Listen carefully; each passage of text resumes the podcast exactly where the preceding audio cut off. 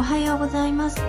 自分らしい人生を取り戻すためによんじゅうさんさいのカフェ開業サポートセカンドルーム支配人のミルダ今村です。このチャンネルはよんじゅうきゅうさいでカフェを開業し、今年で一人営業ろくねんめを迎えておりますごじゅうごさいの私が、これまでのカフェ経営で感じたこと、学んだことなどをお話しし、これからカフェを開業したいと思っているよんじゅうさんさいのあなたへ、企業や経営のヒントに少しでもなればなと思って作っています。本日もよろしくお願いします。今日は、あなたの行く道は右ですか?左ですか?というお話をしたいと思います。今日ちょっと、あの、真面目な話っぽくって、あの、よくマーケティングとかを勉強されている方も、あの、お聞きかと思うんですけども、えー、ポジショニングというお話をしたいと思います。ポジショニングという言葉は、えー、マーケティングを勉強されている方は何度もお聞きかと思うんですけれども、まあ、すごく平たく言うと、自分のお店はこういうお客様に向かってやっている、こういうお店ですという、まあ、ことを、まあ、いかに明確に言えるかということだと思うんです。コロナ、去年のコロナの春の緊急事態宣言が出た頃にも、まあ、そういうポジショニングの話っていうのはいろんなところでコラムとか YouTube とかでも言われてて、これからはお店のあり方も二極化するというふうにあのその時は言われていました。で、えー先日ちょっとまた違うコラムを見たときに、まあ、ある有名なチェーン店さんのコロナ対策のことが記事に載ってて、すごくそれを興味深く読んだんですけれども、そのチェーン店さんは、売り上げは、まあ、ほとんど昨年と同じぐらいだったのに、まあ、客数が何パーセントか下がっていて、客離れが進んでるのはないかというふうに言われてるらしいんですね。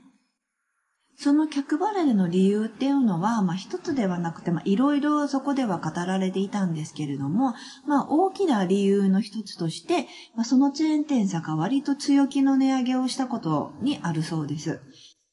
それで私は、まあそのことを聞いたときには、まあそれだけでは、えー、別にあの客単価が上がれば客数が減っても、利益が上がるんで、そんなに大きな問題じゃないんじゃないのかなっていうふうに思ったんですけれども、問題は、まあそういうところにあるのではなくって、まあ今までは安、安くっておい、おいしいものを、まあ提供していてお客さんをたくさん呼んでいたところから、まあ値上げをしたことで、まあ少し、まあ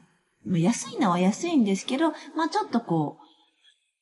う、贅沢というか、まあ、ハードルがちょっと上がっちゃったけど、すごく美味しいよっていう風に持っていかないといけないのに、お客様は今までと同じような感じを求めているから、ちょっとポジショニングがあのおかしくなってきてるんじゃないかっていうことで締められてたんですね。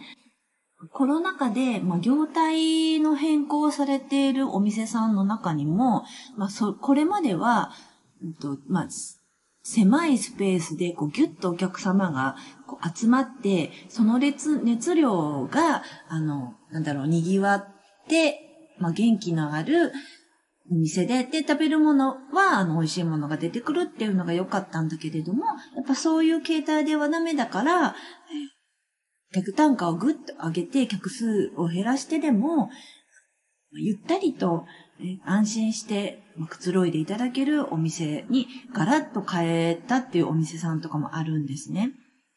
飲食店だけではなくて、まあ、旅行業界とかもこれからはあの二極化の波が進んでるというふうに言われてきています。ね、カフェもあの二極化の波ってこれからあるんじゃないのかなと思ってて、まあ、なかなかそのカフェって元々の客単価が低いので、まあ、二極化するにはあのなかなかこう難しいのかなっていうのもあるんですけれども、この間ちょっとあの何かの記事を見ていたら、もうあのカフェでも高単価のカフェ、まあ、うちもまあだいぶ値上げをしてあの割と高単価の方に、あの、向いてますけど、もっともっと高単価で、まあ、スープとサラダとパンとケーキとコーヒーでもうさんぜんえんぐらいするような客単価のお店さんとかもどんどん出てきているらしいんですね。で、あの、今までのお客様をもしかしたら半分ぐらい失うことになっても、その二極化の波に乗って、自分はどういうお店ですっていうことをはっきり明確にしていかないと、一番最初に、えっと、紹介したそのチェーン店さんのように、こうポジショニングがこうすごくあの曖昧になって中途半端なお店になってしまうのではないかと思います。それは、あの、どちらがいいということではなくって、まあ、どちらの道にあなたは進みたいかっていうことだと思うんですね。と、私は、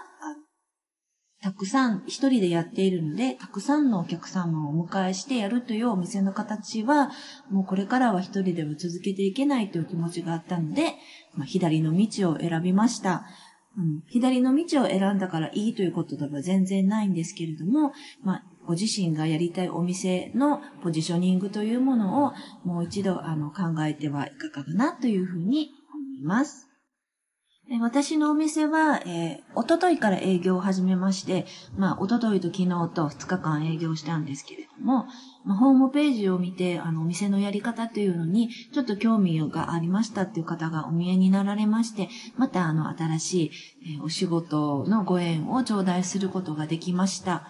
えー、まだまだ私、あの、こういうお店をやってますっていうのをこう配信する力がまだまだ小さいなというふうに思っていて、そこが、あの、今からもまだ、あの、課題ではあるんですけれども、まあ、私のお店はこういうお店ですっていうことを、まあ、常に、えっと、配信して、あの、